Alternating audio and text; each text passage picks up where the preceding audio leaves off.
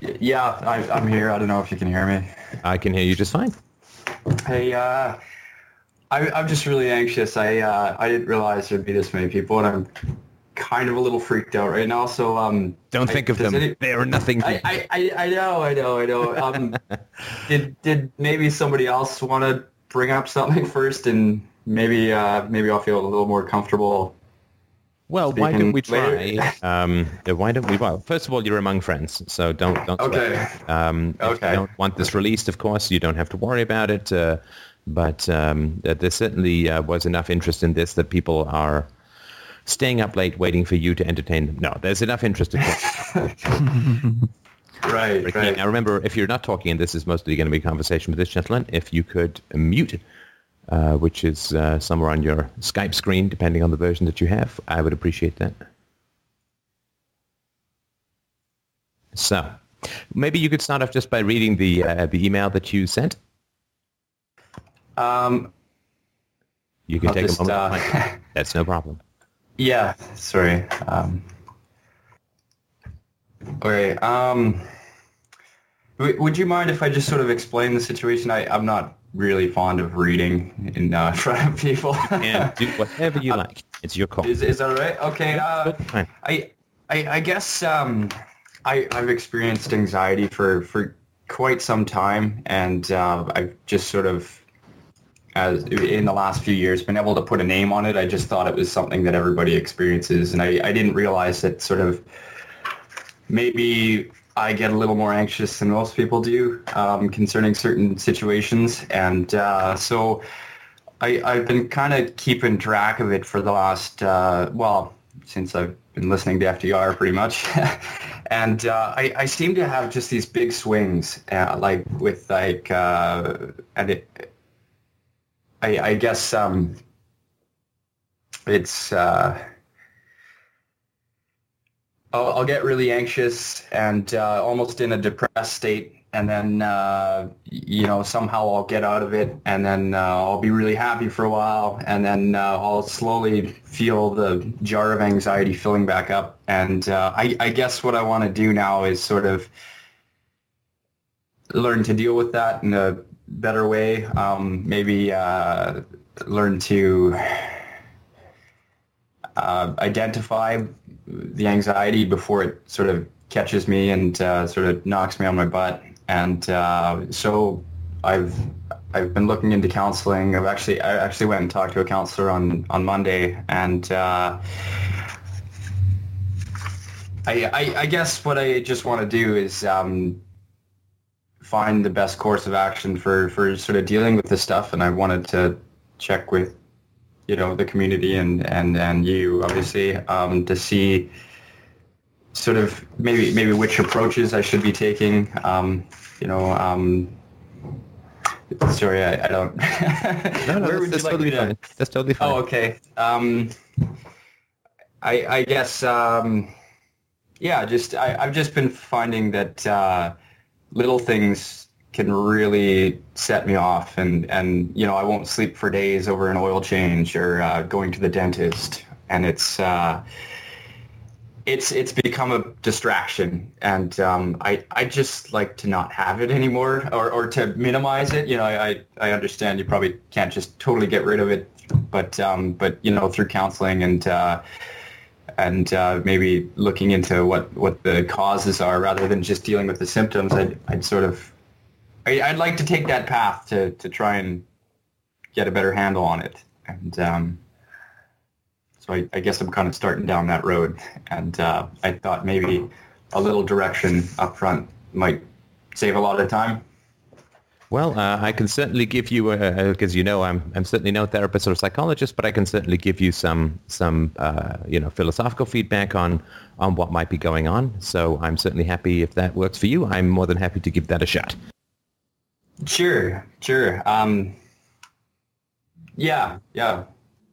Now, what is your, uh, what is your theory as to why, uh, if you say uh, uh, your anxiety may be higher than most people's, what is your theory as to why that might be the case? Um, well, I, I, I guess like my parents aren't really good at dealing with anxiety at times. You know, um, they they.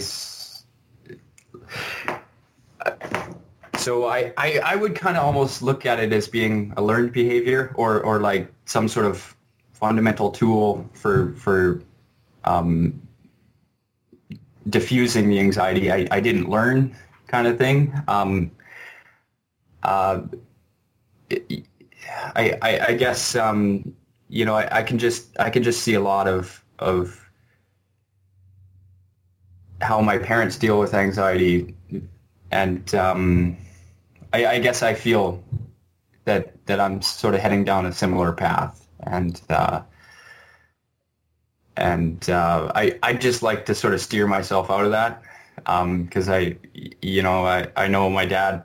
Um, he uh, often gets up at like four in the morning and starts doing yard work and stuff. And I, I know it's not because he's really eager to do yard work. Um, it's right. it's because he's he can't sleep and he's looking for a distraction. And and I feel that so much. You know, um, there's so many nights where I just sort of hanging out and and you know like sleep is the last thing on my mind when it's like it, um, you know it's time to go to bed and uh, so so that's kind of like it, but but I don't know. Maybe maybe I'm genetically predisposed. Um, you know I I don't I have no idea.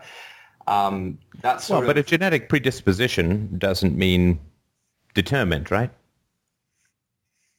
Right. Right? Like if you have a genetic predisposition to alcoholism then that means you shouldn't drink right?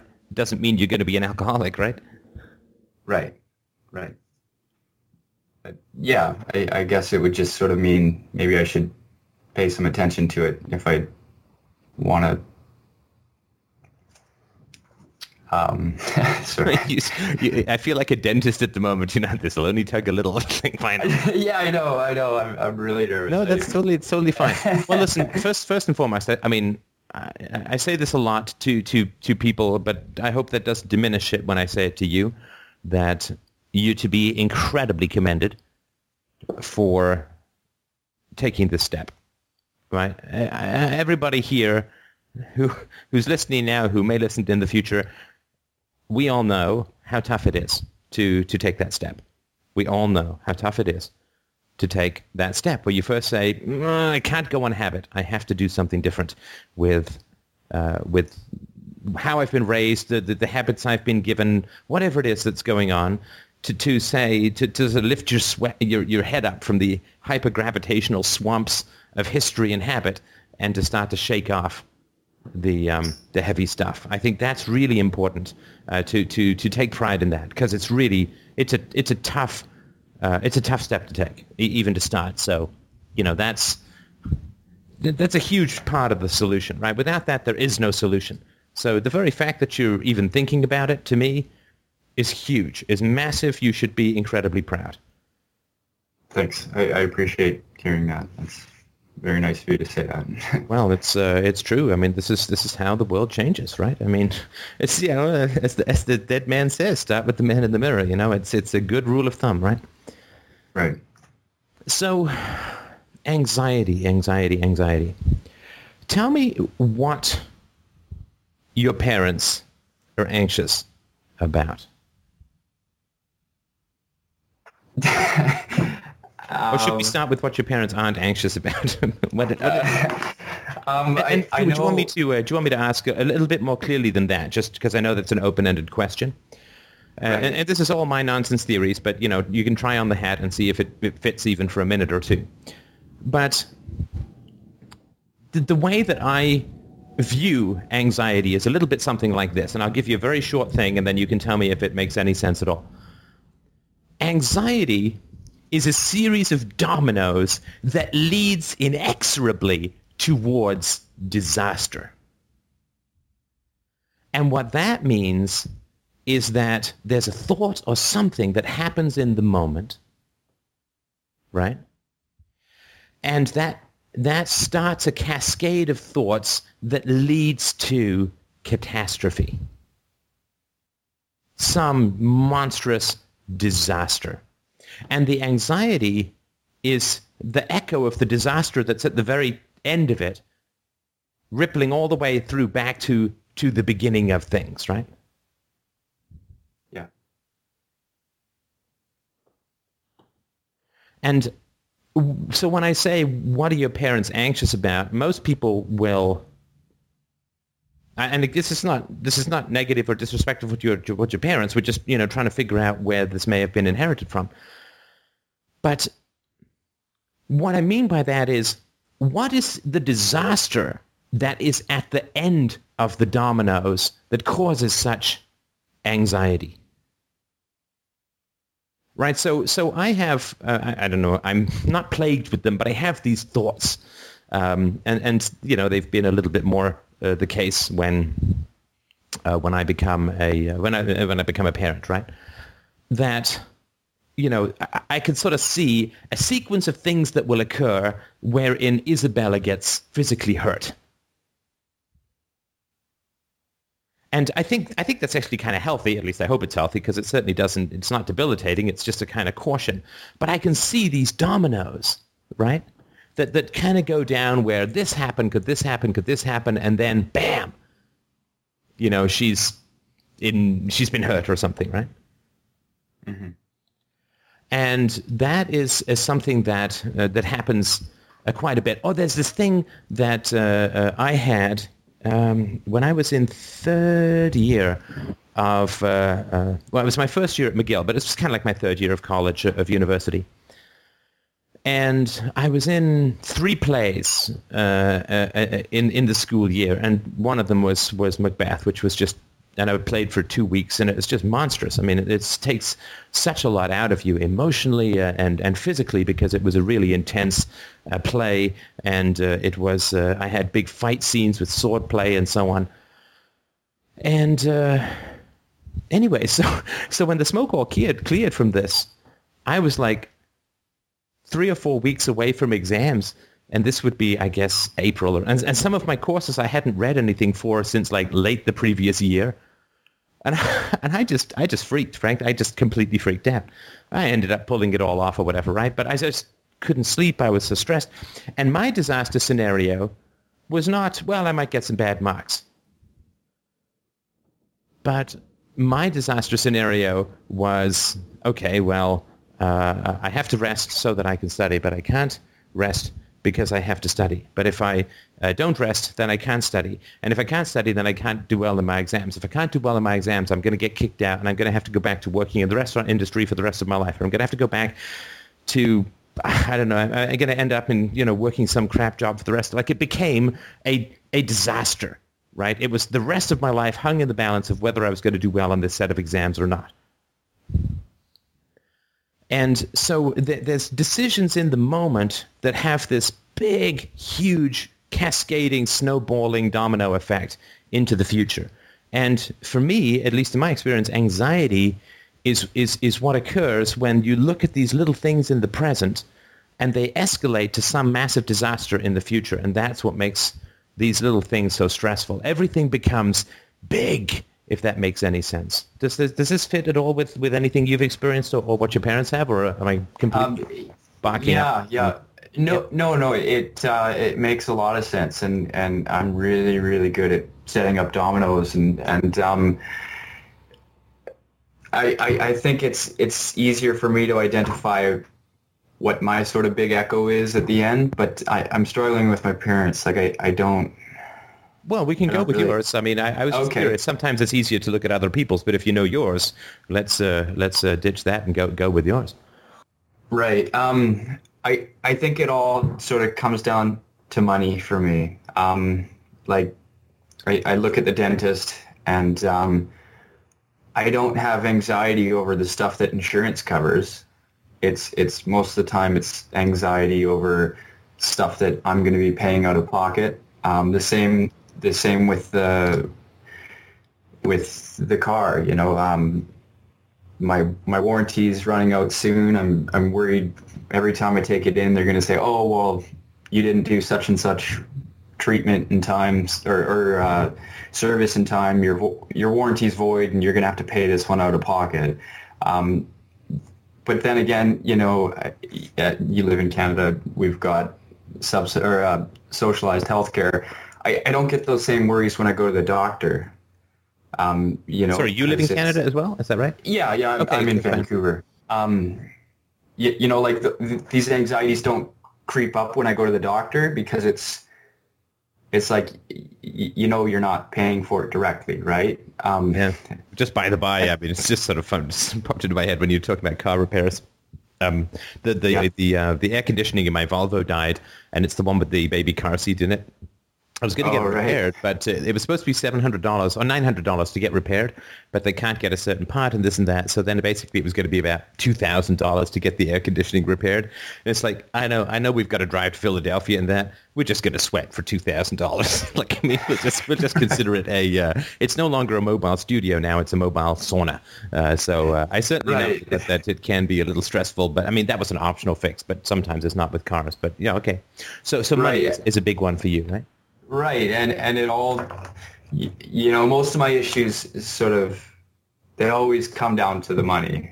You know, they always they always end with some big horror story where I've got to like put another mortgage on my place and and, and like, you know, throw all my money at uh, at some big disaster scenario that's come up, and Right. um, and most of the time there's no actual disaster scenario. Like you know i just work myself up to set this huge trail of dominoes and there's there's no big issue at the end. Like like the last one um i was actually worked up with was was the was the car problem. And you know i i had this horror story in my mind that that you know i was going to have to replace my engine and and everything was going wrong with my car and i took it into the mechanic. He goes okay change your oil. Everything looks good. See you in four months and and it was just like i lost sleep for two weeks and and there was nothing wrong and Right. um Right. you know, I, I spent my nights online checking the symptoms of, uh, of what sort of noises I was hearing from the car and going through Volkswagen forums and, uh, uh, you know, just doing all this crazy, crazy stuff when, when it was just no big, it was no big deal. You know, it was, Right. it, there was, there was nothing wrong. And, um, but, it, but I always find myself doing that. Um, Okay, so so let's let's so you you you hear some noises in your car, or it's due for a checkup. Is that right? Yeah, well, what what happened this time was the oil was really low, and um, and yeah, like so you just add oil. You know, most people would just add oil and just take it for an oil change. Okay, so so so tell me what happens then with with your thinking, as you say, you didn't sleep for two weeks. Um, what is I- it? That, sorry, that was that was a little extreme, but but like yeah, rough. sleep was interrupted Yeah. for two weeks. Yeah, if you didn't sleep for two weeks, you'd be dead. No, I got it. But so Right. so Okay. okay. so what is it that that in, goes goes on in your mind? Like, what is there must be a disaster scenario if it's interfering with your sleep? What is it that goes on in your mind that uh, uh, it causes you that much stress? Um, I, I I guess part of it is you know I take it to the dealership and I don't 100% trust them. Um, Yeah, that's not a design. Look, not trusting a mechanic is not the disaster oh, okay. scenario I'm oh, looking oh, for. sorry, you're asking. We can skip you're ahead to the part that's really scary. yeah. Right, like what's the disaster? Like describe the disaster Yeah, well, what are the dominoes Um, that happen that, that end with you living out of a shopping cart or something? Like, what, what is it that that happens? Well, what could happen that causes that? Um, I, I, guess what kind of goes through my mind is, um, you, you know, I'm. This is my first sort of newish car. I, I've always driven sort of older cars, like in the three thousand dollar range, and and you know, with those cars, you sort of yeah, where you don't have warranty, you got cheap price, and uh, you sort of have to deal with lots of problems as they creep up. Um, so so I'm used to like overheats on the side of the highway, getting towed. Okay, we're going to have to um, fast forward just a little bit because you're still not Okay. at disaster scenario land, right? Okay, I, I'm just I'm just imagining that's going to happen to my current car. And, okay, so um, let's say that you overheat by the side of the road. Then what? right, um, yeah, and then I get towed to the to the dealership, and they say, "Oh, your engine's blown. We're going to have to replace your engine." And uh, Okay, and what happens if you have to get your engine replaced? uh, y- y- you know, it's a, a big bill that. Um, Okay, so what happens if you get a big bill, right? So you got to help me out here, right? What happens? right, if, right, if you get a big okay. Um, I mean, I'm just I'm just pushing pushing this to try and sort of understand where the disaster scenario comes in. And I know there is one, right? And I, I want to get you Yeah. there, right? I just don't want to go through every conceivable step because then we'll be here for two weeks and we already did. Okay, I, I, I won't be able to afford it. I'll have to sell my house, and I won't be able to enjoy anything, or, or I won't be able to. I, I don't know. I'll just I'll just be in financial ruin. You know, it'll it'll be a strain that's sort of that breaks the camel's back, and um, And what is the know- camel's back with regard to your finances? Because I- I- finances I is guess- just numbers, right? You can either afford it, or Right. you can't, Right. right? And and if you can afford it, and you have to pinch, you know, you you have to tighten your belt in other areas, then you have to tighten your belt in other areas. But it's math, right? right. So so help Um, me understand. So let's say you get a bill for I don't know what five thousand dollars to fix your engine, something insane, right? So Yeah. so is it is it that you would not have the money to pay it? Right, because you can get a five thousand dollar loan and you can pay it off a couple of hundred bucks a month for a couple of years or whatever. Right, it's not the end of the world, right? It's it's a pain, for sure, and you'd have to cut back in other things, right? You might have to cut cable or something, right? But but you you wouldn't, you know, it's not third worlds, right?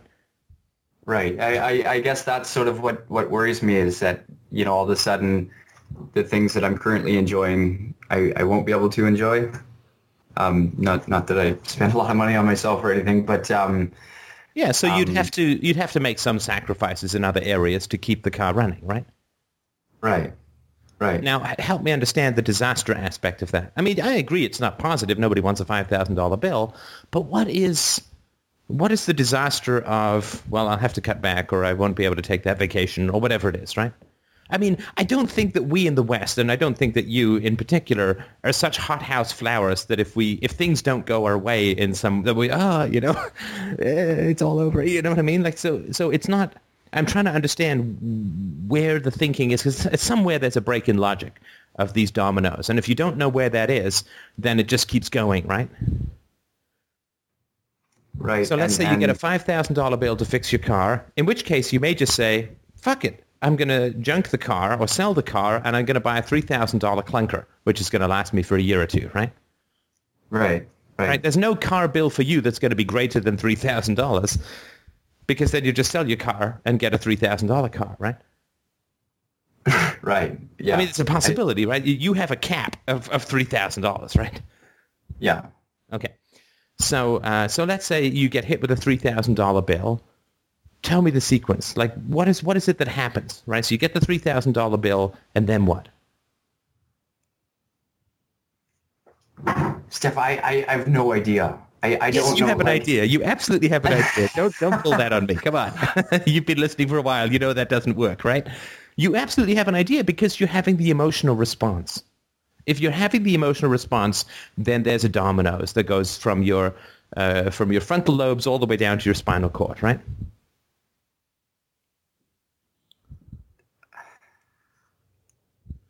So you get the bill, and then what?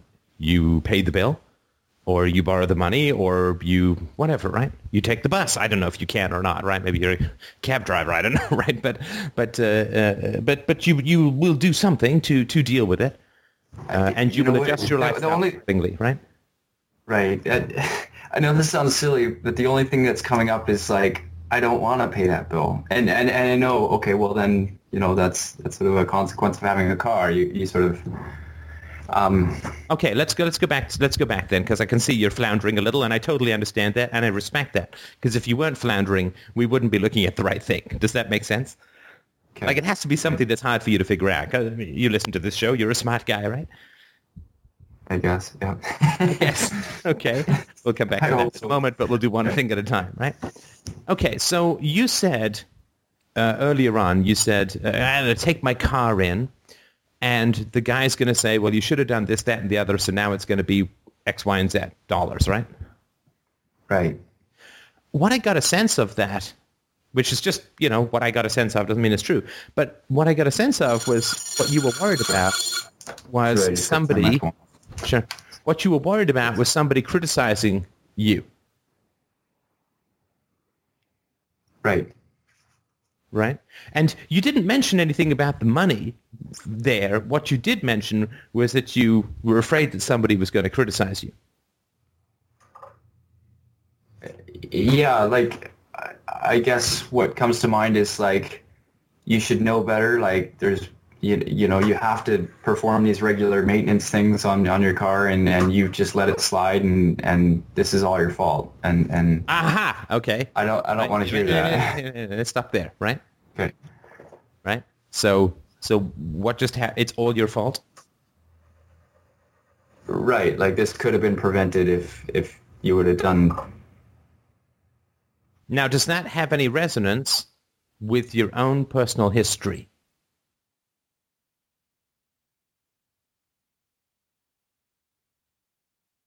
All right, let me rephrase that. Okay. Because again, look, it's totally fine that you're drawing blanks here. Because if you weren't, Okay. it, would, it would be pointless to talk, right? Right. Right. Well, I was, uh, uh, my car has a dent in it, a a big honking dent, and it was going to cost like three thousand, uh, twenty five hundred dollars to fix or something like that. I was uh, working on some code, and there was a client delivery, and and I ended up being very late for therapy, and I kind of tore out of an underground parking lot, turned too quickly, and went up against one of the steel, uh, sorry, one of the concrete uh, edges, right? And uh, of course, you know, it was terrible, and, and because it wasn't just the door, but the, they had to replace. Anyway, so I never got it fixed because I don't care that much about a dent in my door. To, to me, that's cosmetic. I mean, it's not doing the car any harm. It's just a dent in the door, uh, and uh, you know, twenty five hundred bucks is is a lot of money. So I never got it fixed. And um, uh, and and actually, when I went to my therapist that day, I said, you know, this is very interesting because I have a public mistake on my car, which I don't want to get fixed. Right? So everyone can look at that and they can say, well, it kind of looks like you scraped something because it sure as hell does. It doesn't look like somebody hit me, right? It looks like somebody scraped me, right? Right. And so publicly, I have this crap driver. Actually, I, I think it gets me some room on the highway. But anyway, like it, it, it, it's it's a very public mistake, an error, right? Right. And the weird thing is, it actually turned out to save me a fortune, which is weird, right? Because I called my insurance company, and uh, while I was talking to them, and they said basically because they're an insurance company, we can't help you, right? Um, so uh, uh, I um, I talked to them, and they said, oh, your driver's license hasn't been upgraded. It's going to cost. It's costing you, you know, a couple of hundred dollars a year. Uh, actually, it was about four or five hundred dollars a year. So I've actually made back more money by calling the insurance company about the thing I didn't get fixed than I would have um, from fixing the car, right? So it's just the weird way that life works out. It's really hard to judge these things ahead of time sometimes, right? But but it was a very public mistake, right? So so what's interesting to me is that you could be possibly possibly possibly you could be more concerned or you could have a stronger emotional response to disapproval than cost. Right? So so let me ask you a question and and just tell me tell me what comes to mind, right? So so let's say that this did happen, right? You you take your car to the mechanic and the mechanic looks at you like he's peeing on you from a great height and says, I can't believe you don't take care of your equipment. This is, was completely preventable. It was absolutely irresponsible. Why? Because he's the worst mechanic in the world who doesn't like making money. But anyway, we'll just continue with the theory, right? And, Right. uh, uh, and, and, and then you go to your parents' place for dinner and you're sitting there and they say, how was your day? And you tell them the story of your car and the mechanic and the monstrous repair bill. And what do they say?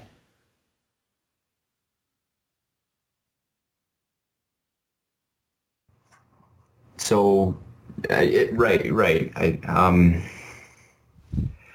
my my dad's not a huge believer in servicing his car, anyways. So um, he might not say anything, but um, but yeah, I, I could see somebody saying um, like, you know, could like, did you do all the preventative maintenance that you should have? Um, Now, they wouldn't say that right after you told them that you were repudiated for not doing the preventative maintenance, right? right. So Oh, let's say you, right, let's say you did right. Sorry, sorry. right? Um, um, right. Yeah, I, I could see uh, like a little bit of, well, you know, like you chose not to to do that, so it's kind of, you know, like you took the risk, and you know, it, it bit you this time. Um, And, and what does that translate to you? Because I'm annoyed with you even imi- iri- imitating them, which you know again doesn't mean anything. Right. It's just my because like. right. Um, So what, what does that mean to you if if, if they say? well, that? it's just kind of like, well, yeah, I kind of know that. Like, I've already heard that today. Um, right. um, So it- why would someone kinda- repeat it to you?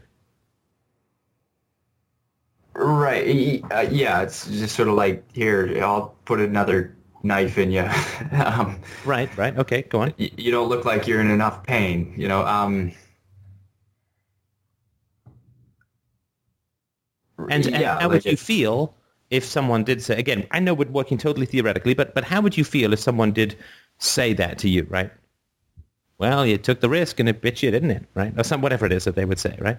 Yeah, it's kind of like reiterating the obvious, and it's, it's Yeah. So how kind would you feel if someone? I, I would feel angry. Okay. And then would you be able to express that anger? Like, how, what would you do with that anger in that situation? Um, I, I'd probably like, uh, yeah, no shit, you know, um, sort of a Sarcastic or right, like so you wouldn't express it? Because sarcasm is not expressing anger, right? no, no. Um, I, I that comes to mind. Um, I, I guess I probably a, a more useful thing would be like to No, no, no. Forget them. the useful thing. Okay, okay, okay. Um, right? In this, yeah, that that's what I would do. That's what Okay. I I just like no shit, Sherlock kind of thing, right? yeah, like oh thanks, Captain Obvious. Like like right. Okay. um, Now, why It- could it- why couldn't you say, you know, when you said that, I just felt really annoyed. um,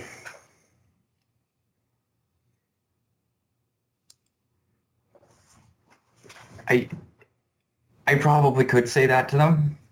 Um, you, you know, I just I just haven't had that machinery. You, you know, like I just haven't. Okay. You know, before before No, I came we're not, we're not talking I- theoreticals, okay. right? Like if you'd had a different set of wiring, right? then we wouldn't be. No, no, no. I'm just uh, right, right, right. Um, So and and so I'm just going to keep pestering you, and I hope you don't mind me just being annoying. no, that's that's fine. No, no, no. um, I, I guess what I was just trying to say is that, um, like, up until about a year ago, that's the response I would have got, I, and I think, or, or I would have given that sort of like sarcastic, yes, like, right. um, but but I think I'm moving into more comfortably doing like a like an RTR type thing. Um, I, Okay. I'm sort of getting closer, but it- but it, moving more comfortably into is not Uh, quite the right, same right. doing, right? Excellent. right, right. weasel words, I must say. You you speak uh, you speak weasel very fluently.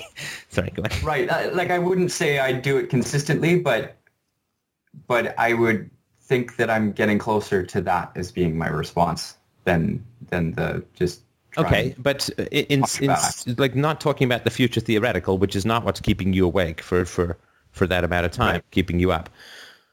Why, uh, if you're sitting down with your parents and you, you tell them this story and they say, well, you you know you took the chance and it bit you in the butt and you whatever, right?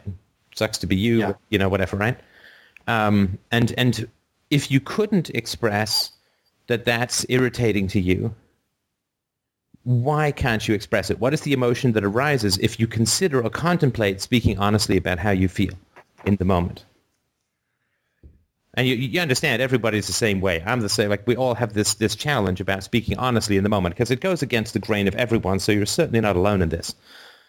But what is the feeling that comes up if you were to to, to have the urge to say, actually, that's that that annoys me, and I don't know why. When when you said that. Um, the response be from your parents?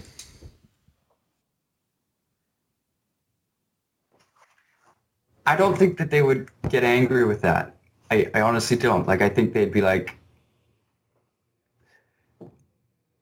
like like it doesn't it doesn't jump to me I- that I- they'd snap back. I'm not asking what they wouldn't do. Right? Okay. I'm asking what they would do, what you Um, think you would do, right? I, I think they'd ask me about it. It'd say, "Oh, I, I didn't mean to do that." I, I don't know that they'd say, Sorry, "Call me I more," didn't mean but to do that. Is not asking you about it. It's defending yourself, right? Uh, It would be them defending themselves. I'm just pointing that out, right? Because you said they would ask me about it, but then you gave me an example of them defending themselves, right? Okay, okay. They would probably say, "Oh, sorry, I didn't mean it to come out that way." and That's that would also be a it. defense, and that's not asking. right, right. right. No, sorry. That's that's the response I would probably get.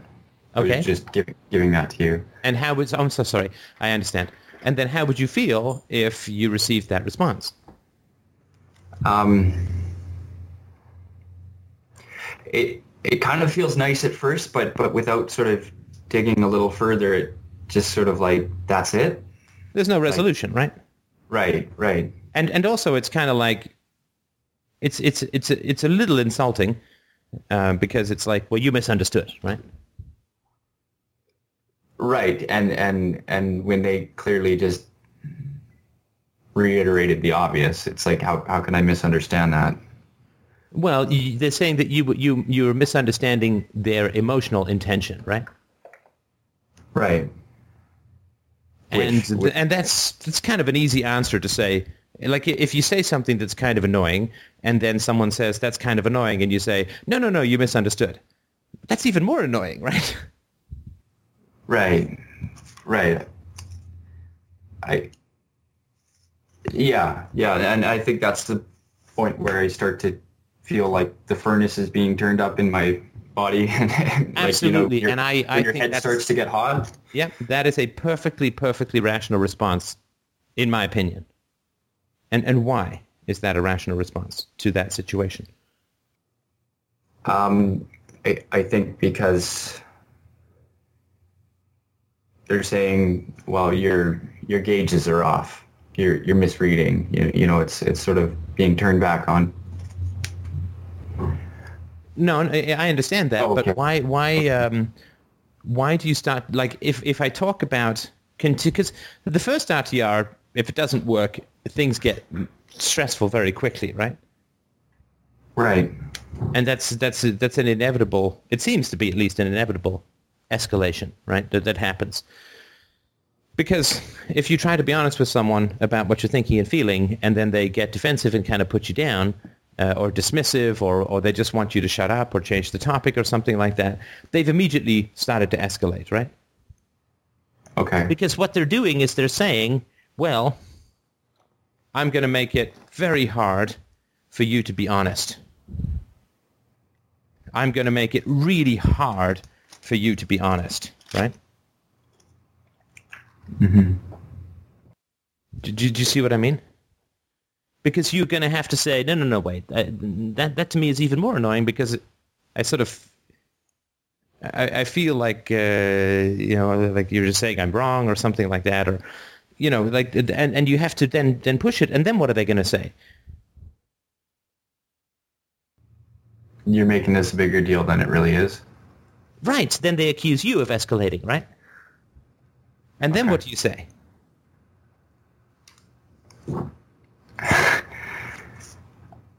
Um, Gets very tough very quickly, doesn't it? right, right. Um, it escalates so quickly if you co- if you continue the commitment to honesty about what you feel not honesty you know not jump to conclusions and I but if you can if you continue with now I feel this and now I feel that and now this really bothers me and so on I you can go from zero to brinksmanship in about 90 goddamn seconds this is how close to the, the brink we all are in our relationships, right? How close to the precipice. And the precipice doesn't mean the end of a relationship. I'm not talking about that. But the precipice means actually getting to where the problems are in the relationship with the goal of fixing them, right? Mm-hmm. Right, right. Like I, that's that's kind of what I'm worried about with with therapy is that I'm just going to sort of put band-aids on all the symptoms, and and they're just going to, you know, you know, new boils are going to come up. Well, where- that won't be where- therapy, right? Because you're saying therapy, i i I'm worried about therapy because I'm going to put band But therapy is not you, right? Therapy is not. Therapy is not Or- you. or- is not going to make you do that. That's a that's a choice that you you make, right? And therapy can assist you or not in that, right? But Right. you know, I, I guess if I'm you- just if worried you I'm make going the choice to lose weight, I don't, I don't know if you need to or whatever, but if you make the choice to lose weight, your doctor will support you on that, but he's not going to not eat for you, right?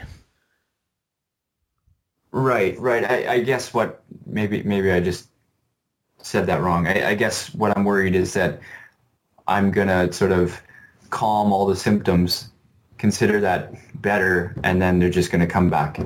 Right. In- so you in see other what forms. the anxiety is. You're afraid, if I understand you correctly, and tell me if I'm wrong, you're afraid that you're going to lose yourself to yourself. You're afraid that you're going to vanish into conformity and cease to exist.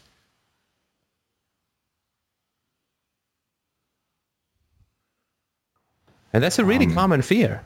That is a really common fear because there's this insistent undertow and this wind that pushes at us from everywhere.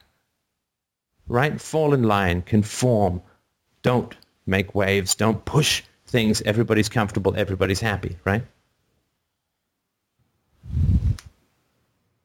And when we try to, to, to break out of these roles or these molds or these habits, and we say, I'm, I'm not content with going down the grooves of my life like a train, like an old rusty train slowly rolling downhill.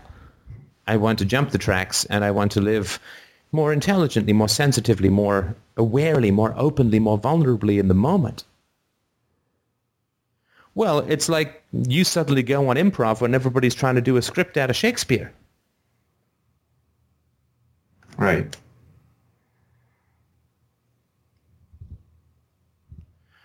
And the anxiety is the crossroads, right?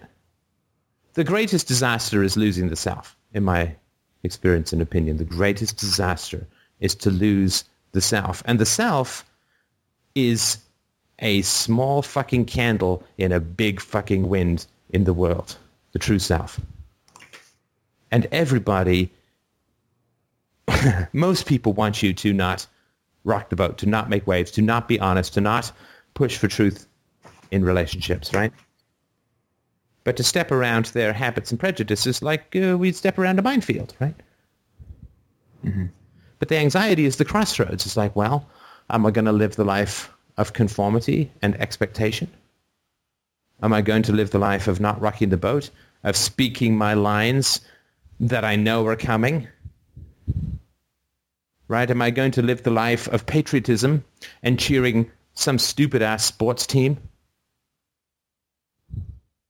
And all of the stereotypes and habits of whatever particular class and occupation we find ourselves in? Or am I going to think and live vitally and originally?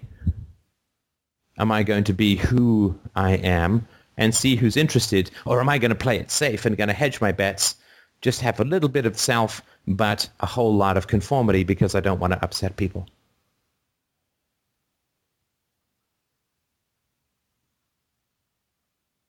Right? Yeah. Now, tell me if I'm way off base, if we're doing anything useful here at all, because I just I can't see your face, right? So I don't know if you Right, right. No, no, I- sort of say, yeah, that makes some sense, right? No, no, I, I, yeah, I, I, a lot of times I feel like I'm being swallowed up by sort of the easy, you know, just go along and and and just, yeah, no, what you said made a lot of sense. And we all Um, do, you understand? We all feel that. That is the misty, swampy undercurrent that sucks us down to nothingness, to not self-expression, to not honesty, to not vitality, to not energy, to not curiosity, to not vulnerability, to not living in a very fundamental way. And it is a deadly, toxic, numbing temptation, which we all face and we all fall into.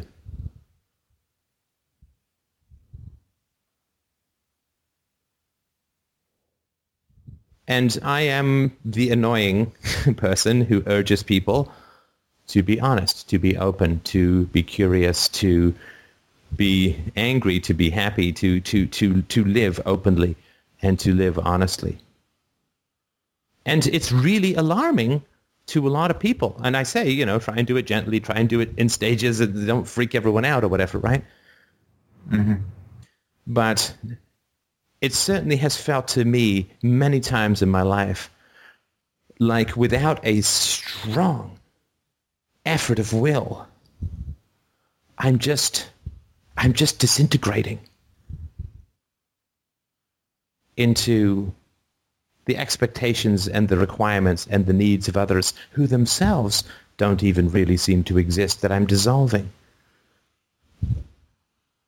into nothingness for the sake of nothing, not for the sake of achieving a great good or a great goal, not for the sake of saving lives or saving the world, saving the future, saving my children, but for nothing, that I'm being drawn down into an evaporating pettiness for no point whatsoever.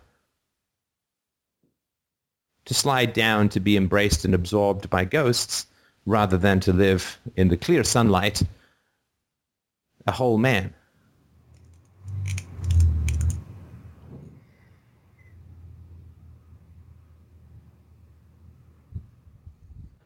And if, if this this may not be the root of your anxiety. I think it's the root of a lot of people's anxiety. I know that's the root of some of my anxiety for sure. And I mean, I uh, I, I, deal with this the way that everybody else does. It's, there's no getting past it.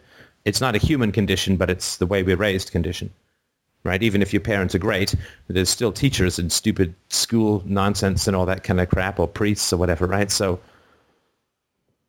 So isn't there that fork in the road, this massive fork in the road about what kind of life you're going to live?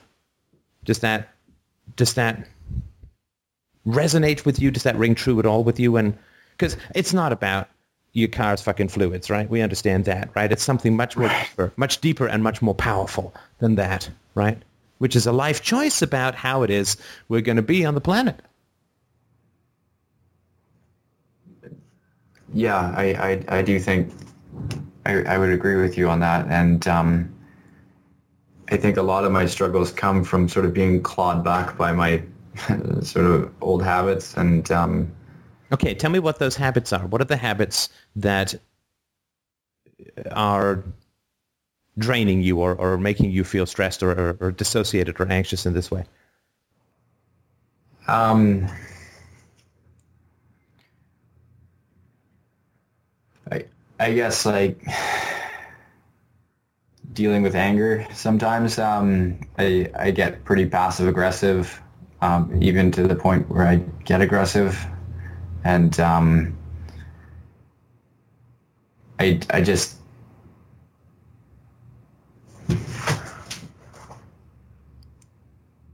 I, I, would say that that's that's sort of one thing I struggle with still. Like um, um, sorry, did you want it related to anxiety? Um, no, no. Look, the passive aggression, right? The, the anxiety could be the accumulation of habits that you know are unworthy of you in the long run. Right. Yeah. And, and, we'll get back to the passive aggression thing in just a okay. second. But but okay, let me ask sorry. you this. Sort of no, no, it's a great answer really. I, appreciate that. I just I want to bookmark that, just come back for a second because I, I think this choice needs to be conscious, right? And the, the choice is what kind of life do you actually want to live? In this world, right? And you know, if we all dream, oh, I'm going to be some Howard Roarkian hero and so on, and, and I dreamt of that when I was younger, and you know, maybe to a small degree I've achieved that, you know, sometimes. But, but what is my fundamental commitment? My fundamental commitment is just to to, to really try and live uh, rationally and openly and passionately, um, and uh, and courageously. Uh, and and so all of those things, right? I've got a sort of whole mess of, of things that I try to achieve. And that doesn't mean that I'm not going to slip into conformity. I'm not going to slip into this, that, and the other for sure. But but that's sort of where I try to get back to, right? So it's a, I'm trying to head north. There's a huge storm. There's like uh, frozen frogs flying through the air and knocking out my teeth. And I maybe have to tack a little ways or go this way or that way. But that's where I head back to, check the compass and try and head back north, right? Now, other people, they want to go with the flow, right? They want to... Um, uh, to conform. And I, I don't have, I, I, really don't have the disrespect and contempt that a lot of people who try to live vitally do for conformity. I really don't. Uh, it's you know this this life uh, of of honesty and and uh, openness and so on and courage and it's not for everyone. It's not for everyone, right? And right and I wonder if that's something that you think about, you know, just in terms of well, what kind of life do I want to have tomorrow? Like, what is my commitment going to be to tomorrow? Is it going to be to You know, be honest, be open, be vulnerable, be courageous to, you know, to fuck up six ways from Sunday the way that we all do when we try to live originally. To make mistakes that I can call my own rather than to have successes that rely on the approval of others, which is not your own, which turns you into a ghost. Right? But but what is your commitment for tomorrow? Is it to conform or is it to create yourself in a more authentic way or to be who you are in a more authentic and honest way. And I'm not saying that that that's, that may sound like a silly question. I'm saying you're going to achieve it all tomorrow, but but what is your fundamental commitment about that? Is it to say, well, philosophy is an entertaining thing to listen to, and that Steph guy can rant very amusingly, but it's not really for me. I, I prefer the conformity stuff, so it becomes sort of entertainment. I, I can I really genuinely can respect people who who take that approach, right? Because they're not bullshitting themselves, right? And they're not uh, trying to get something without paying for it, right? By saying, oh, I'm going to be, you know, radical philosophy guy and then go conform, right? if they say, well, it's not for me, it's too much stress, too much strain, blah, blah, blah, that's fine, right? But which is it going to be for you? Right. Um, you know, I, I like to to say I take the courageous route and, and live with integrity, but but if I was somebody looking at my life right now, I would definitely say it's some guy that's interested in philosophy as entertainment because well, no, no, oh, you're not answering, okay. right? you're not answering because you're saying I'd like to do this, but when I look at my call, my life, but I don't think you've had the choice put to you quite this starkly, right? No, nobody's ever. Right, so asked. your life before this, your life before this, it, it's not what you use for evidence of what you want because it hasn't been your choice, right? Like, for instance, if you don't have a compass and you walk around blindfolded, then you walk around in circles, right? And you say, well, it's my destiny to walk around circles till someone takes off the blindfold and gives you a compass, right? Then you can't use the empiricism of walking around in circles because now you've got eyesight and a compass, right? So you have a different choice than you had before. Right, but I, I've heard many of your podcasts where you sort of phrase that to the listener and, well, I felt inspired and, and like I, I just, yeah, you know, I always kind of end up ditching it.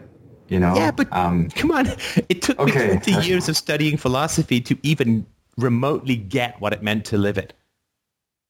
20 years almost of studying philosophy before I got what it meant to really live it. Now, I mean, hopefully accelerating that process a, little bit for other people, hopefully not in, in a scary way, right? So and, and, you don't, I mean, you obviously you don't have to answer this. You don't have to answer it today. You don't ever, ever have to answer it.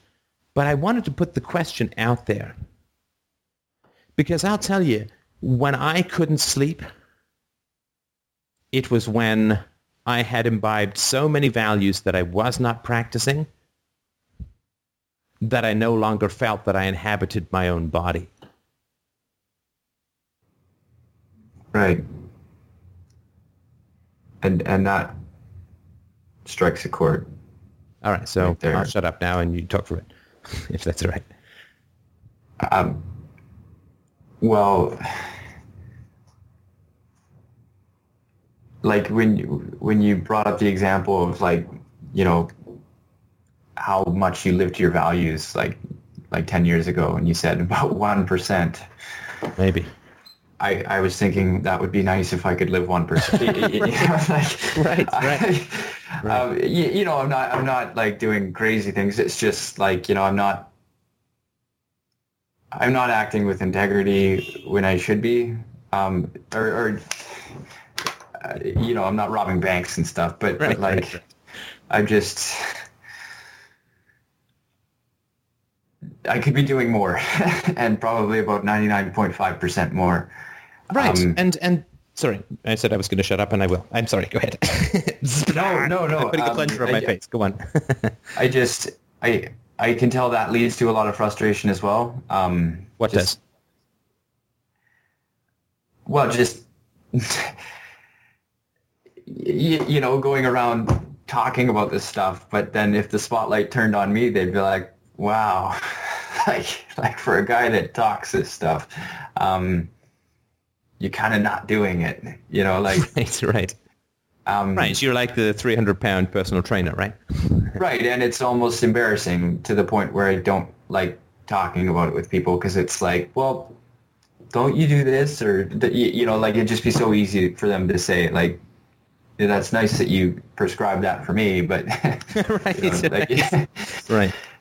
Right. um, and I, I guess it's just it's just really easy to to to take these easy outs, you know, and and not um, you know just like processing emotions. It's it's way easier to put on a movie and fall asleep than it is to sort of ride the storm and try and figure out some useful information to try and prevent the storm for the next night. Sure. Um, and I, I guess I just a lot of times I take the shortcuts and um,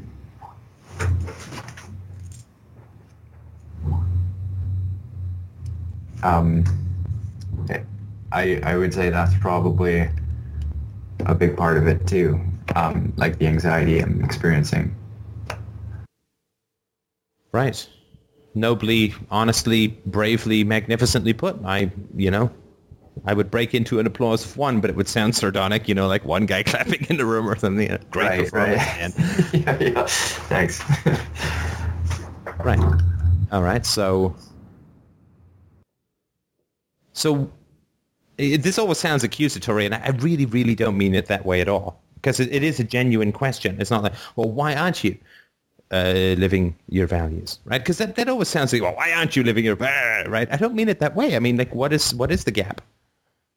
I mean, I, I think I know what it is just because we're both carbon-based life forms have gone through the same kind of thing. So I think I have some idea. But uh, what, what's your theory about why it's easier to, to Um, live this way?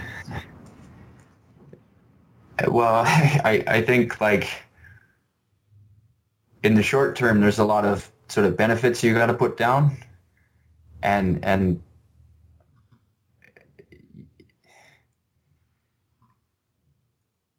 and it seems like a lot of work. And I I know you seem so happy, but but it just seems so far away. You know. No, listen. Um, I mean, it's uh, um, you know, I have I have my moments where it's uh, it's you know, it's like passing a watermelon through a nostril. So I mean, yes, I'm a pretty happy guy, but it's not all. You know, I'm not doing the constant Macarena, but uh, but I understand that there's definitely a challenge to it. But why is there a challenge to it? Right? What is difficult about living your values? What is it going to cost and who is it going to cost if you live your values, right? Because if you don't know why, then you're going to blame yourself. Ah, I don't just don't live my values. Ah, shouldn't have watched that movie, right? You end up with these muttered debates yourself. Well, I should do this next time, and I make a list, and I'm going to do this, I'm going to do that, and I mean, Jesus Christ, that's like philosophy is a shopping cart, right? Uh, philosophy is taxes. Philosophy is a chore, right? Philosophy is a have to. Philosophy is a you know, uh, well, I need to argue better with other people, so I guess I should live these. Like that's not going to work, right? Right. The philosophy is not a is not a checklist of things that you need to get done in order to to feel relaxed, right? So why don't you want to live your values? Right? It's not because of you, right? Alone, right? It can't be. Because we all live in social environment, right? Right. Um, I I think a big one is sort of the isolation of, of living. You, you know, I, I know there's, I, I, do, I do have friends in town that are members of the board um, that are, they're amazing friends, but but it's like all of a sudden work gets way tougher. Um, Work. Uh, oh, you, you like your job?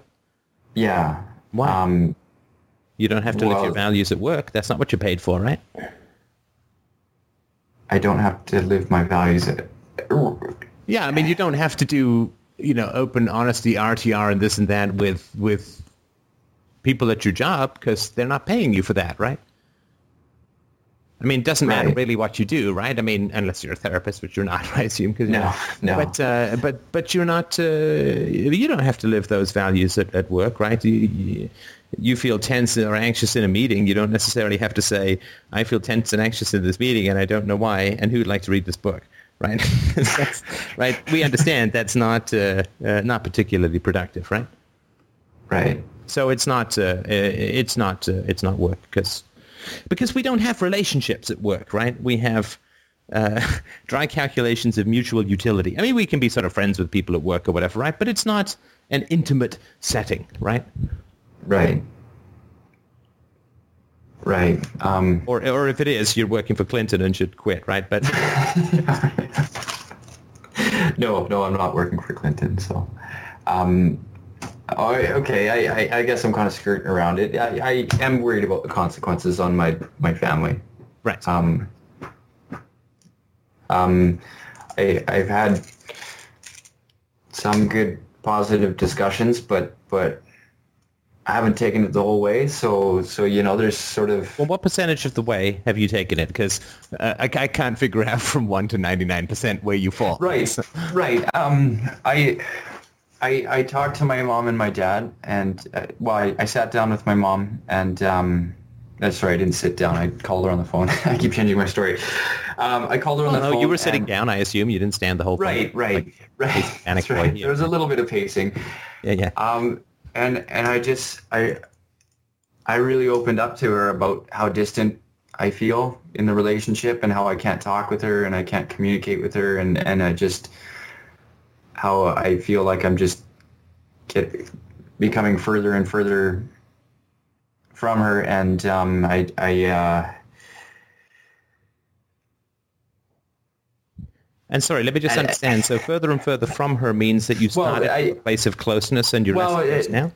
I, I just, in, in the last, you know, I, I told her, like, I, I don't even really like visiting you guys. Um, as Sorry, as let me a, uh, just rephrase that because I think you may miss the question. Right, okay. Um, you said that you're getting further and further away from your mother, yeah. and I just want to make sure because I, I like to be precise when I understand things. Um, right do you mean that you were originally uh, close and had an honest and open and intimate relationship with your mother, but it okay, became uh, less so over time? Or was it not close to begin with, but it's getting even less close now? Um, okay, okay. Um, yeah, I, I, totally missed that one. I, for the longest time, I thought I had a really close relationship, and then I discovered FDR, and I started questioning things. Um, I, you know, I realized there was all these things that we never talked about, and um, I guess what I said to her was that um, I'm less inclined to to talk to you the more I kind of discover all these sort of areas that are have been off limits for a lot of uh, or, or just really uncomfortable for, for many many years. And um, so so I think yeah I, I thought I was close but but I don't think it was it was really closeness. Um, it was just I proximity. Had really, I, I had never really examined it. You right. know, like like there was lots of chatter, um, but but it, it was never really really deep. So or, can you really can you give me the the decade or the rough age that you are? It doesn't matter precisely. Just I'm 28. 28. Okay, so so yeah. you're pushing 30, right? I'm getting there. Yeah. Yeah, you're getting there, right? So yeah. I know, I know, but chugging away. But but here's the thing, right? And th- this this is really quite a thing, and I'm afraid I haven't had a convo in a while, uh, and so I've got some some thoughts. So let me unload this one, and then we will continue. But I think it's really relevant to to your situation, right? You and I have been talking about this for about 45 minutes, right? Maybe a little longer because there was some intro right. stuff or whatever, right? But we've really been digging in for maybe 30 or 40, 45 minutes, right? Right, right. Isn't it amazing and, and I mean, you and I, we're not friends. I mean, we, we, we you know, I, I think you're a great guy. I'm glad that you're a listener, but, you know, we don't know each other that well or whatever, right? But this is what just amazes me about human society is why the fuck don't people talk to you about this stuff? Why don't they ask you? Why, why does it have to be some guy over the internet when you're surrounded by friends and family, why does it have to be some guy over the internet thousands of miles away who you barely know who has to ask you these questions, fundamental questions about what kind of life you want, what kind of relationships you want, right? What kind of vitality do you want in your life? What do you think about conformity versus independence? What are the pluses and minuses of each? These to me, like there's just, I don't understand why people talk about anything else fundamentally, right? But isn't it amazing that you're, you're 28 years old and you've had friends and family around you for almost three decades. And correct me if I'm wrong, but it sounds like you haven't had this kind of conversation with anyone. Right. Um, yeah, I've got some FDR friends that, that I've had this sort of conversation with, but but Well, okay, No, so no. that's been over this exact- year or two.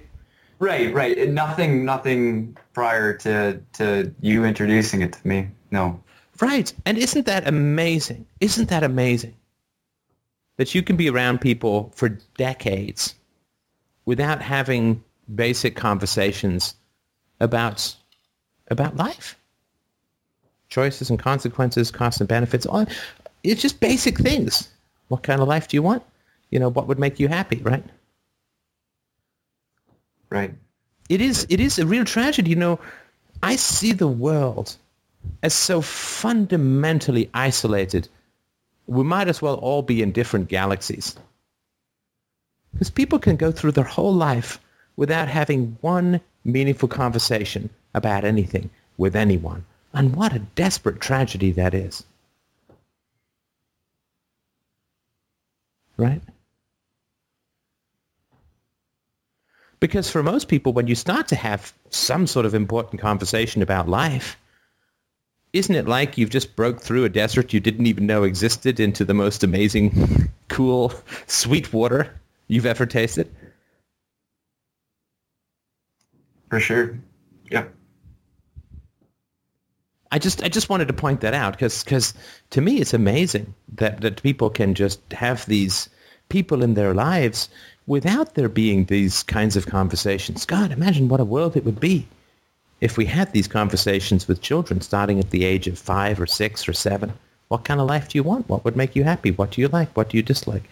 What do you think of going along versus finding it out for yourself? What do you, you know, I mean, this is, I don't understand what people talk about all the time if they don't talk about this stuff, at least some of the time, right?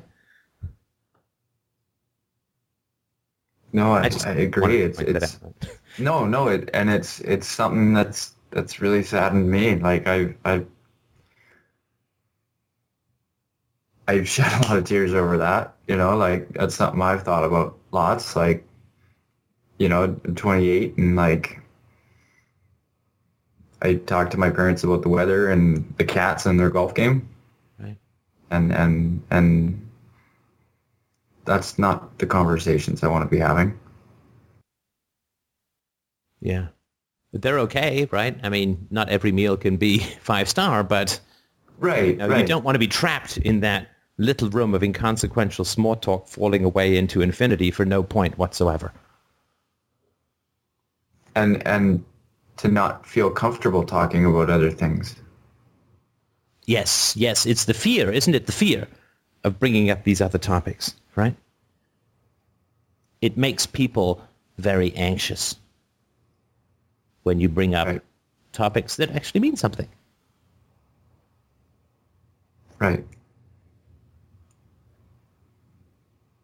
Right.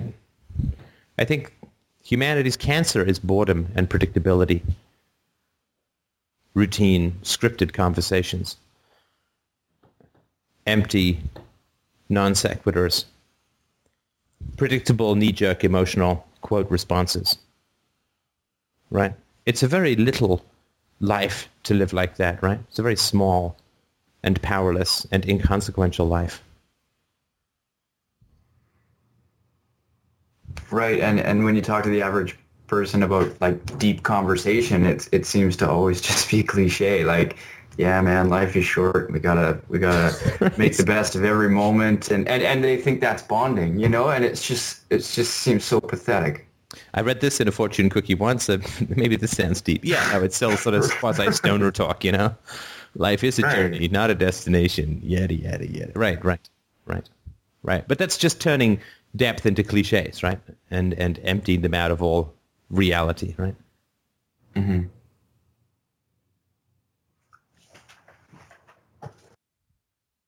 I certainly don't understand why people don't panic more when they get older, you know. But I guess maybe they, I don't know, it's just all died away and there's nothing left, right?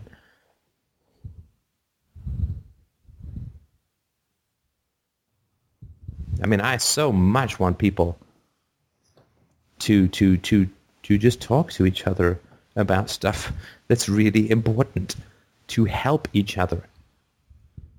Right? You should not have to be inventing this stuff at 28.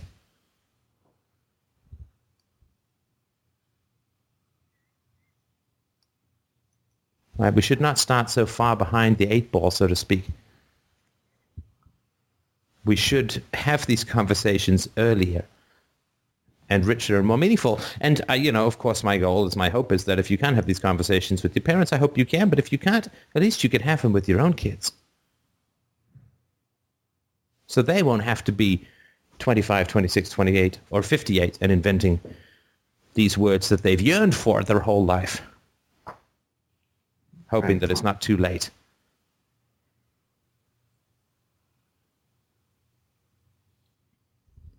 So I think the anxiety, you know, the, I said it's the dominoes that lead to the catastrophe.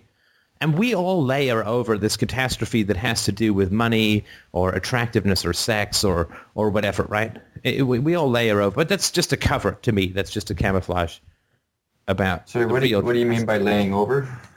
Um, well, you had this thing about uh, uh, you know money and and uh, uh, your car and and other people have stuff about you know I get sick or or you know uh, um, uh, so I, will be unattractive I'll never have any friends and all this kind of like we all layer these things right. oh, okay. over what we're really afraid of, which is slowly draining out of existence through conformity and the indifference of others or the hostility of others to our true thoughts and feelings.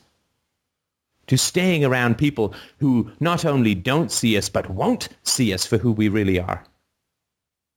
But resist tooth and nail seeing us for who we really are. And staying around long enough for those people, right? I swear to God, when I was younger, social interactions, for the most part, not always, but for the most part, I felt like a pearl diver, you know, like a, I had to go down and get these pearls of social contact or whatever because I'm a social animal whatever, right? And uh, but I couldn't stay. I couldn't stay because I had to go back up to the surface, which was actually the depth, right? I had to go into to reading great books or to writing or uh, whatever it was that I was doing that had some kind of depth, even if it was meditation or yoga or whatever, something that had some kind of depth and richness to it. So it was kind of the inverse. I was actually diving to the shallowness and arising back to the depths and I couldn't stay down there. And I think we think, well, we're going to go into these shallow relationships. We're going to go into these habitual dead things. We're going to just climb into this suit of armor, and then we'll be able to take it off.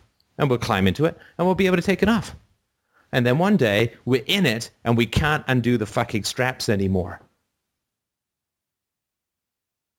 Right? We think, oh, we'll dive down, uh, we'll get some pearls. We'll come back up. We'll dive down. We'll get some pearls. We'll come back up. One day you dive down and a giant fucking clam closes on your hand and you can't get back up again. Isn't that what we're most afraid of? That we're going to postpone and dilly-dally and not be honest with the people around us and not be open and not be vulnerable, that we're just going to play at it. We're going to play at it. And then one day we won't be able to anymore. Do it to be honest.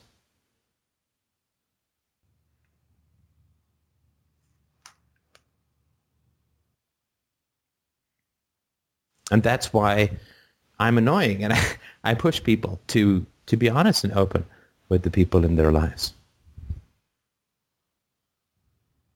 To find right. out. Because if, I'm not saying it's true, but if you can't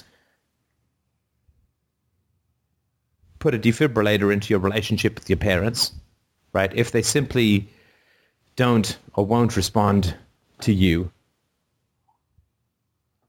when you are authentically who you are with them, with all the confusion, frustration, and affection and fear and all of that goes with that. If you're not, if they simply won't or can't respond to who you are, and if they just oppose and reject who you are, well, they could live another 20 years, right? And that, that's the choice that you face. And it's not a choice anyone can make for anyone else. Except to point out that it is a choice. Right? It is a choice. That if you try to be honest and open and vulnerable with people and talk to them about what you actually think and feel. Fuck, why is that so hard for the planet? Talk to people about what you actually think and feel. Everybody on the planet says, be honest, tell the truth. Well, this is what I'm feeling. This is my honesty. I'm telling the truth. Right? Everybody says tell the truth. Everybody says be honest. But then the moment you actually are honest and tell the truth, everybody freaks out and their heads explode, right? And if you can be honest and you can resurrect or jumpstart or defibrillate this relationship with your parents and with other people, fantastic. I'm I'm thrilled when that stuff happens. But if you can't, then it's just important to be conscious of the choice about how you're spending your short time.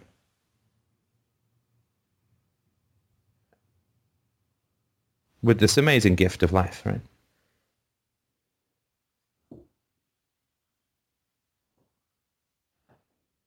And if you do surround yourself with people that you cannot be honest with, you don't get to stay honest forever, in my opinion and experience. And so what happens when we like when I tried to be honest with my I didn't try it. when I was honest with my mother repeatedly, repeatedly, repeatedly. And I got, you know, evasions and rejection and avoidance and attacks and angers and thrown things and I just continued, just fucking hung in there, gritted my teeth and would continue to be honest. When it turned out to be impossible, the reason this has nothing to do with your parents. This is just a story, right, about my mom. But the reason that I actually stopped seeing my mother was not because I couldn't be honest with her. It's because she showed me the inevitable future of not being honest, which is that honesty had become impossible. Do you see the difference? It's not because. I couldn't be honest with her. It's because she showed me what the future of remaining dishonest was. And that chilled the very nuts off my groin.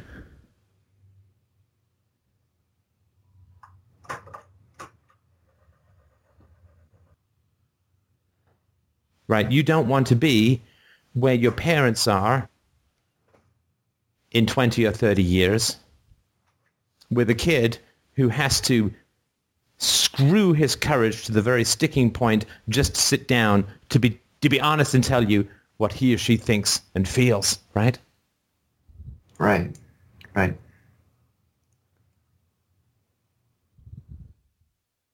Don't become that person.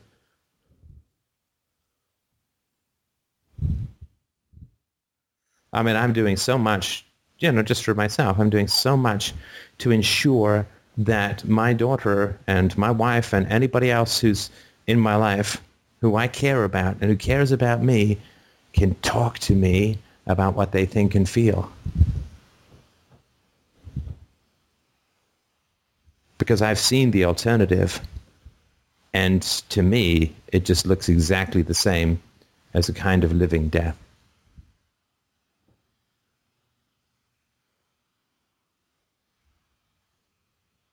And I don't know how to stay in conformity with people you can't be honest with and retain your own capacity for honesty. I think it's a muscle.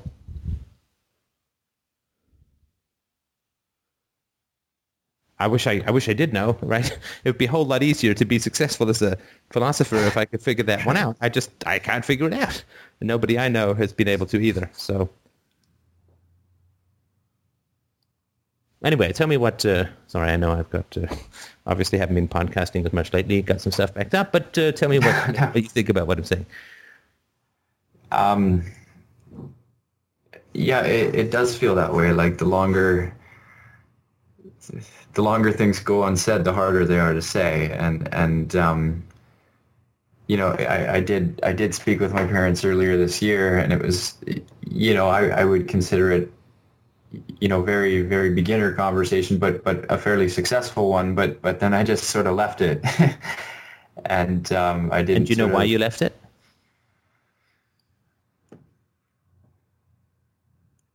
because it was really hard to do um, and and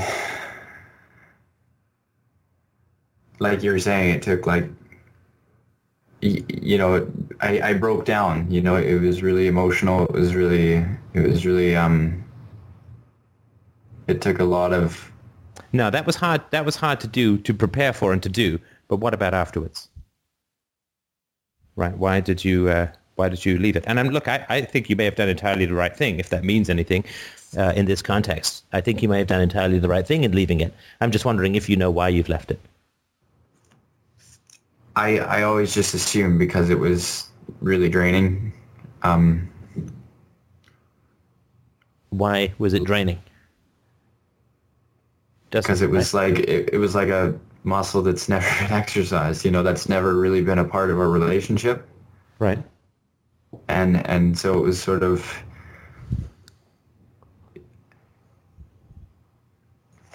not something that was terribly comfortable in, Sure. in the you know like it, it was it was kind of something we hadn't done before so it was you know my head got really hot um you know um, And you I said think- earlier this year. Sorry to interrupt. When was it? uh, I guess it would have been probably April sometime. Right. So what? I- Four months I'm- ago, sort of thing. Three or four months ago. Yeah, a few months ago. All right. And what have they done with that since? I Not not you. They. right, right. Um, they've they've been calling me more often, and um, You still talk about the weather, right? most of the time, or yeah, yeah, sorry. Um, yeah, yeah. No, don't don't. Hey, if I'm wrong, tell me I'm wrong. no. No i'm just trying to uh, echo what you said, but I might have misunderstood, right?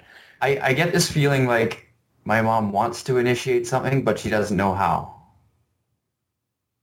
Like- and like uh, she- not that it has to be my book, but has she read any books like you know RTR or, or anything on emotional self-expression? I mean, how committed is she to this new thing, right? You're right. Yeah, I, I don't I don't know that. Well, I can guarantee she hasn't read RTR. Um, yeah, and it doesn't have to be my book. It, I mean, good heavens. No, right? no, no, I just- I- there, right? I'm just saying, right? I- Right, if you said, uh, you know, we want to learn Mandarin together, right? I want to learn Mandarin with you. I'm already way Right. ahead. I'd like you to catch up. Then she should at some point take out a book on Mandarin if she's committed to learning Mandarin with you, right? right. Um, And if she hasn't, then she should say to you, I'm not going to do the Mandarin thing. I said I was, but I, it looks really tough. I'm not going to do it, right? right. No, no. I think you raised an excellent point there. Um, Because you you left it because you you you're trying to see what they're doing with it, right? I, I guess I kind of hoped the ball would bounce back. Yeah, more than hoped. It's a desperate hope, isn't it? I mean, how how amazingly wonderful would it be if when we tried to bring real truth and honesty to the people in our lives, that they, you know, they don't have to match our level of intensity and effort, but you know, throw us a bone, right? you know, give me some reason to believe that we actually had that conversation. right. Doesn't it sort of feel like we had that conversation and now it's back to business as usual and everyone's kind of hoping it was just a phase?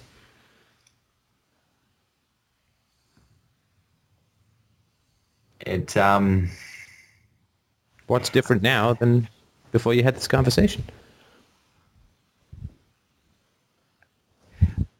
you know, like I, I want to say, like it seems like when she says, "So how are things?" It seems more genuine, but but it's still the same sort of question. Like That's pretty thin gruel, right? Right, right, right. Um, um, she's, y- you know, since then she's, she's told me like I could, you know, she'd like it if I could bring things up that are on my mind. Um, but but I, I, guess I felt like I dropped the ball a little bit too. Um, but um,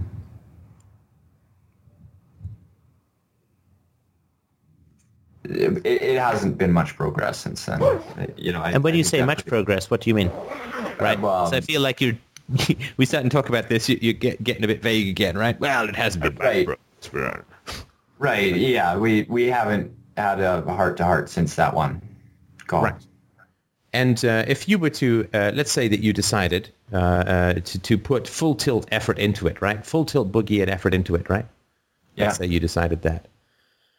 What, um, uh, h- how long do you think it would take before you had the relationship that you really wanted?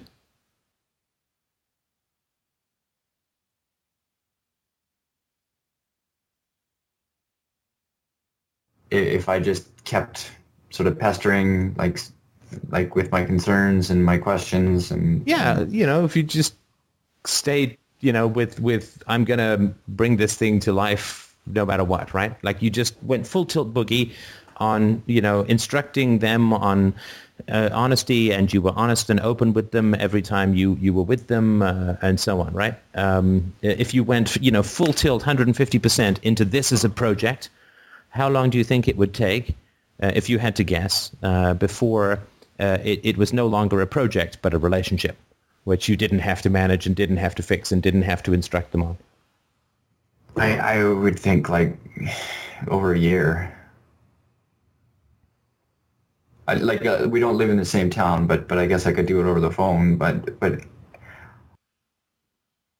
So uh, after a year of, of talking to them about this stuff, they would be uh, uh, they would bring this stuff up. They would be proactive. They'd be open. They'd be honest. You'd have deep conversations whenever it was necessary or helpful or whatever, and that would be and there wouldn't need to be any more um, uh, change that way. You wouldn't need to manage that anymore.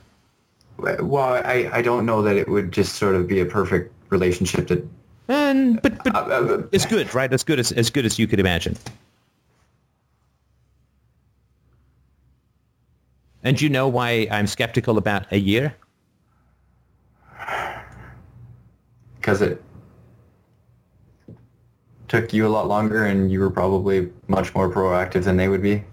Well, no, I mean, plus, but I was sort of inventing the wheel as I was driving the car, so no, it's not not anything to do with me. How long have you been listening to FDR? Uh, since podcast five, So uh, just so like three years. Dec- December of 2005. Yeah, So why is that relevant?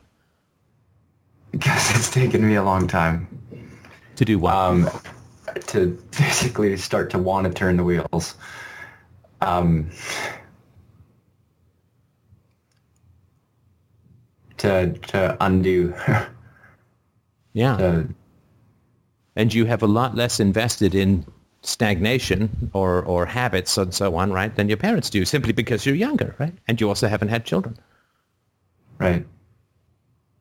So you realize if, if they were able to do it in a year, Right. Right.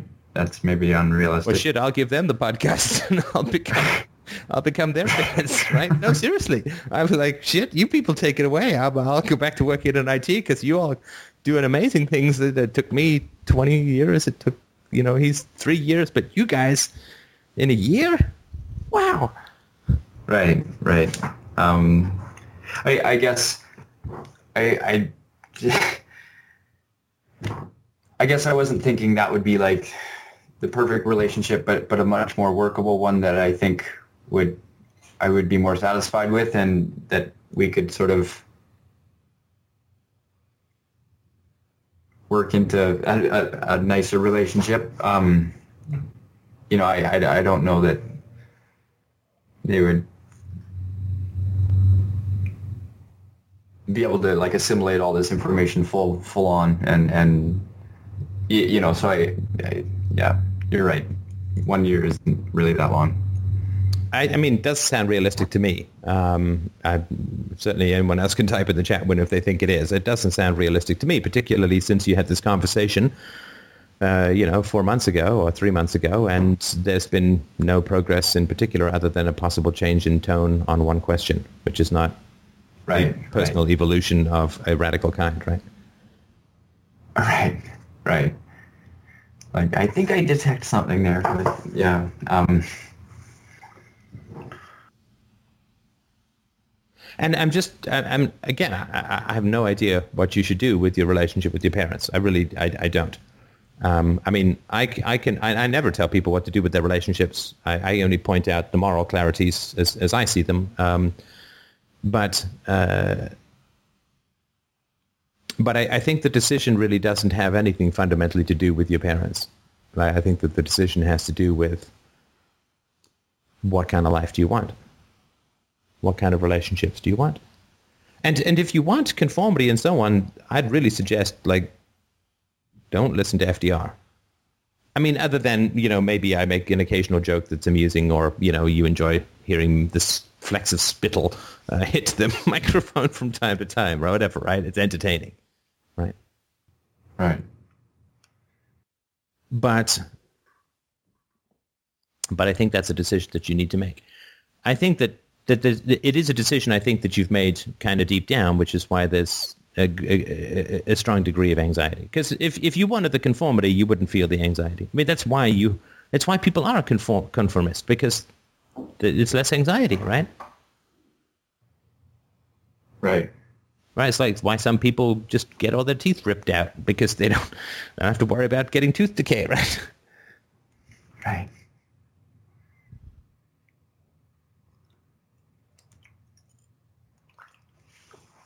So once you can figure out what kind of life you want, um, you have, of course, some idea at, least of how, of how to achieve it. Like if you're going to go for like full speed honesty, damn the torpedoes, right? Which is my suggestion, but you know, it's it's everybody's choice. Um, then you're just going to do it, and you're not going to do it for your parents, and you're not going to do it. You're not even going to do it for the you that is. You're going to do it for the you that will be, right? Right. right? Like we don't put down a cheeseburger for the heart attack we're having now, but for the heart attack we don't want to have in a couple of years, right? Right. But we do it for the future. We do. I mean, we quit smoking for the lungs of the future, right? We lose weight for the cholesterol of the future, right? And so you will be doing it because it will be the the build the, the bridge that you build with sweat, blood, and tears to the self of the future, right? Because because the, the degree of honesty that you have in your relationships will be the degree of honesty that you have with your wife, your future wife. It will be the degree of honesty that you have with your future children.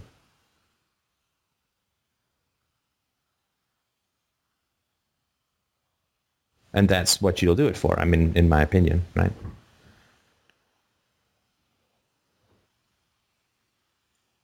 And you don't have to do any of it. You don't have to do any of it. You really don't. Because if you do it from a have to, it, you know, well, you know, right? Yeah. Just swapping boys. Yeah, that's a great way of putting it.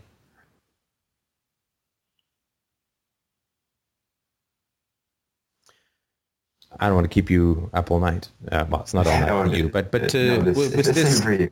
Was this uh, was this was this useful? Did it give you some stuff to to work with, maybe in terms of anxiety?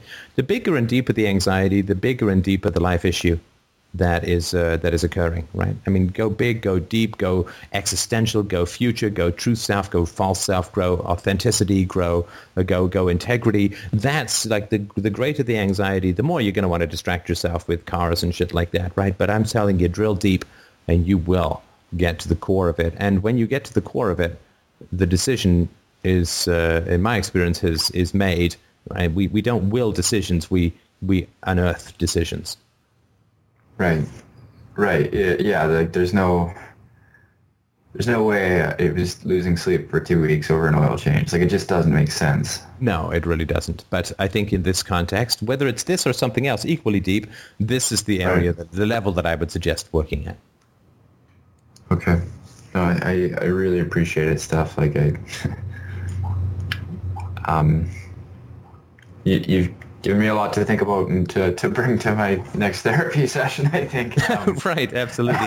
and you, will keep us posted about how it goes. And, and I really look, I, I know, I know it's, it's, it's really stressful to, to, to have these calls, right? And I know it's, it's a lot of anxiety. I hope that, uh, uh, that it was not too bad as we got into it. But I really, really right. do. I mean, I know how tough it is uh, to, to do this kind of stuff. Uh, I, I, just, I, I really respect uh, the, the, courage that it takes to do that and, and to, to make the call and so on, and the courage to, to tell me last night, sucks to be you, let's do it tomorrow.